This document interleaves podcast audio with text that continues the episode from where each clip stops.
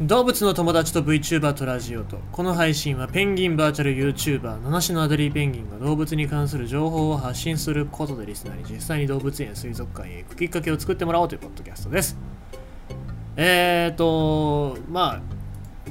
引っ越しの日が近いしもうあの VR 機器なんかは片付けてしまいましたのでですねえーと一昨日の生放送の後ですけどもなんでまあ部屋を片付けなきゃいけないなと思いつつもうーんまあなんかどれを捨てるか捨てまいか。でメルカリとかで売ったりするのはどれにしようかっていうね。で値上げしますね。今日もなんかスマホにスポーンって入ってきてスポーンっていうそういう効果音が正しいかどうか知らねえけどスポーンって入ってきてなんだろうと思ったらなんかメルカリの送料が20円かな20円か30円ぐらい値上げするよみたいな感じで、えー、まあ、場合によっては70円ぐらい上がってたりもするんですけどもそれで、えー、なんか取引っていうのがちょっとしづらくなる、まあ、しづらくなるっつってもまあ利益から引かれるんで別にそこまでじゃないんですけどもまあだからなんでしょうね。えっ、ー、と安いもの。例えば500円とかで売ってるもののその取り分とかっていうのが、あんまり良くなくなるかなっていう感じですよね。うん、だから500円のものを売ると、え、送料170円だったのが210円とかになると、まあ、その分取り分が減りますからね、えー、あんまりうまみがないのかななんて思ったりしますよね。まあまあ送料が上がるのはいいんですけどね。収入が上がりゃいいのかななんて思います。なんなんでそんなそんなそんな悲しい！そんな悲しい！悲しいお話をするペンギンじゃないペンよ。ね。はい。まあでもほらまいろいろと値上がりがするんでですね、節約もしなきゃいけないなと思いつつ、で、ペットボトル飲料も20円値上げってことでね、で、最近僕は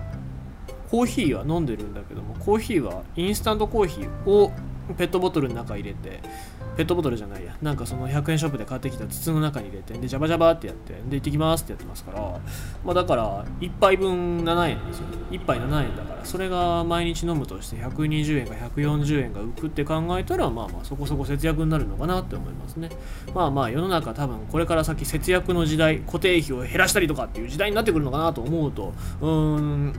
狙い目の株はその辺かなと思いますよね。さあ、えー、そんな感じでございまして、えー、みんな、ポッドキャストを聞けてる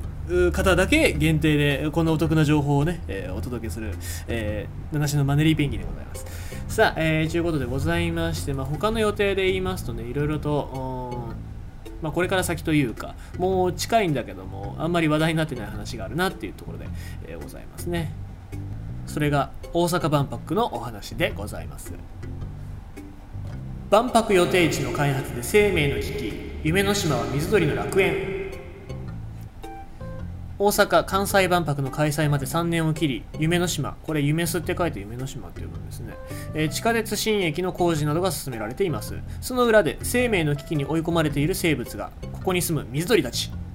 夢の島は絶滅危惧種を含む渡り鳥やさまざまな昆虫植物などが生息する貴重な場所だったのですがしかしということで、えー、まあ、万博なんでございますけども、まあ、パビパビリオン、万博のパビリオン、あとはその IR の予定地っていうのがありますね。IR っていうとカジノとかですね、えー、の予定地っていうのを作るために土壌改良の工事を進めていて、その地域では鳥の姿が見られないということでございます。今は見渡す限り何もなく茶色い地面が続きます。そもそもなぜゴミ処分場として利用されているこの夢の島が水鳥の集まり自然豊かな環境になっていたのでしょうかということで、え、日本野鳥の会の大阪支部の方にお話を聞いたところ、え、この夢の島っていうのはもともと埋め立てられているので地盤が弱で、えー、雨が降ると水たまりができてで埋め立て地にはその海の底の、えー、春節の土壌っていうのが、えー、投入されてるわけですね。でこれに誤解だったり横エビだったり、まあ、いろんなその海の餌になる分ですね。プランクトンみたいなやつですね、えー、がカニだったりとか貝だったりとかいろんなものが混ざって投入されててその中に、えー、入ってるそういう生き物を食べる鳥たちっていうのが集まったってことで,、えーでまあ、高度成長経済成長期に大阪湾っていうのが整備されたわけですでこの大阪湾を整備したことによって自然の干潟だったり砂浜っていうのが姿を消したんですね。で、えーだからこそこの埋め立て地の夢の島に鳥が集まる原因を作ったっていうのもまあ人間なわけでございますけどもこの夢の島が埋め立て始まったのが1977年。で大阪湾に生息していた鳥たちが居場所を求めて、まあ、避難場所ですよね、えー、避難場所として飛来するようになったということですね。でまあこの場所っていうのが大体その甲子園球場100個分。ほどの広大な土地に広がった湿地なんでございますけども万博に向け、えー、進められる工事で小さな鳥が身を隠し鷹類が餌を確保する場所だった、えー、吉原も、あのー、なんだろう水辺に生えてるそういう草むらですね、えー、水草が生えてるような場所ですけどもそこも刈り取られてしまったと。でこの場所には巨大なプールができ水上イベントが楽しめるようになるといいます。そのために水を抜きセメントを流し込んで硬い地盤を作っていますが鳥たちが生息する湿地はどんどん減少しています大阪市の松井市長は、えー、夢の島に生息する生き物や植物を保全する考えは、えー、示していますがというところでございます。まあ、ちょっとここで一旦区切りますけども、えー、まあなんだろう、ここに対してやっぱりその湿地がなくなってしまったっていうところが一番の原因なわけですよね。えー、本当にね、その湿地っていうのをこの間も話しましたけども、なんだろう国立公園だったりとかそういう場所に、えー、選定しないとどんどん消えていくっていうのがもう目の当たりになってきてるわけですよね、えー、まあ、そういう湿地を保護するっていうよりもやっぱり開発の方が優先なんだろうなっていうのは、えー、目に見えてわかります。これは、え次のコメント。大阪市の、え松井市長のコメントでわかるんですが、え夢の島はそもそも大阪の未来都市として埋め立てをスタートした。野鳥のために埋め立て地を作ったわけじゃない。まあ、ここまででもまあまあ、あそういう態度なんだなっていうのはわかるんですけども。縄張りみたいなものもあるらしいから、えー、出て行ってほしいとは言わない。大きなお金を投入して開発してきたから、えー、野鳥の皆さんの理解をいただきたいと。いうことですね。まあ、これ、あの、最後の野鳥の皆さんの理解をいただきたいっていうのは、大阪人の、あの、僕の中で思うのが、一番世の中で面白くない人っていうのは、大阪弁喋る面白くない人っていうのが一番面白くないですよね。大阪の人っていうだけで、えー、なんかこう、大阪の人が面白いことを言うっていうのは、まあなんか文化的にわかるんですけども、それでなんか滑ってると、なんか倍ぐらい、なんか滑ってるなって感じしますけども、まあこれは大阪の松井市長は非常に滑ってるかなって感じしますよね。えー、野鳥の皆さんの理解をいただきたいっていうのは、何だろう、その、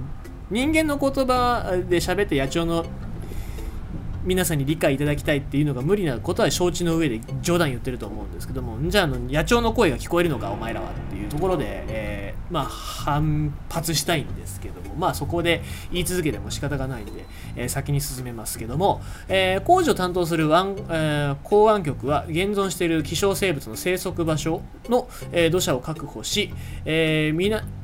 南の、え、港、え、南高野鳥園などに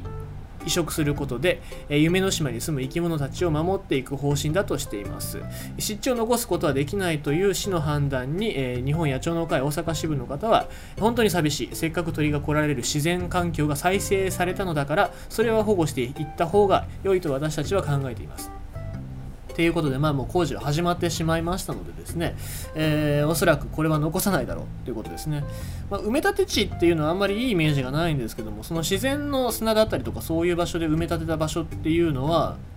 野鳥が来たりとかそういうことができるっていうのは、あ理解ができたんですけども。まあやっぱりそのコンクリートだったりアスファルトだったりそういうなんか、えー、設備だったり人間の行楽地っていうところを作ってしまうともう絶対野鳥っていうのは戻ってこないのでですね、えー、そこに対して、えー、どれだけ真剣に考えてるかっていうのはやっぱりその市長のコメントで分かりますんでですね。まあ大阪市全体がそういう街っていうふうに、え思われないようにするためにはもう少し本当に、まあ、鳥に理解を求めるよりは人間が理解した方がいいんじゃないかなって僕は思いますけどね。はい。まあ、皆様の街はどうでしょうか、えー、鳥に理解を求める街なのかそれとも鳥のことを理解しようとする街なのか、えー、どちらに、えー、な街なのかっていうのは、まあ、その街の幸せ度に僕は比例するんじゃないかなと思いますのでですね、えまあ、そういう街にお金の面経済的な面だけじゃなくて自然環境が残るっていうことが大事なことなんだっていうことをしっかり理解できる人がトップにいるようなそういう街に、えー、まあ、日本全体がなってほしいなと思います。ということでございまして今日のニュースは万博予定地の開発で、えー、水鳥が生命の危機ということでございました。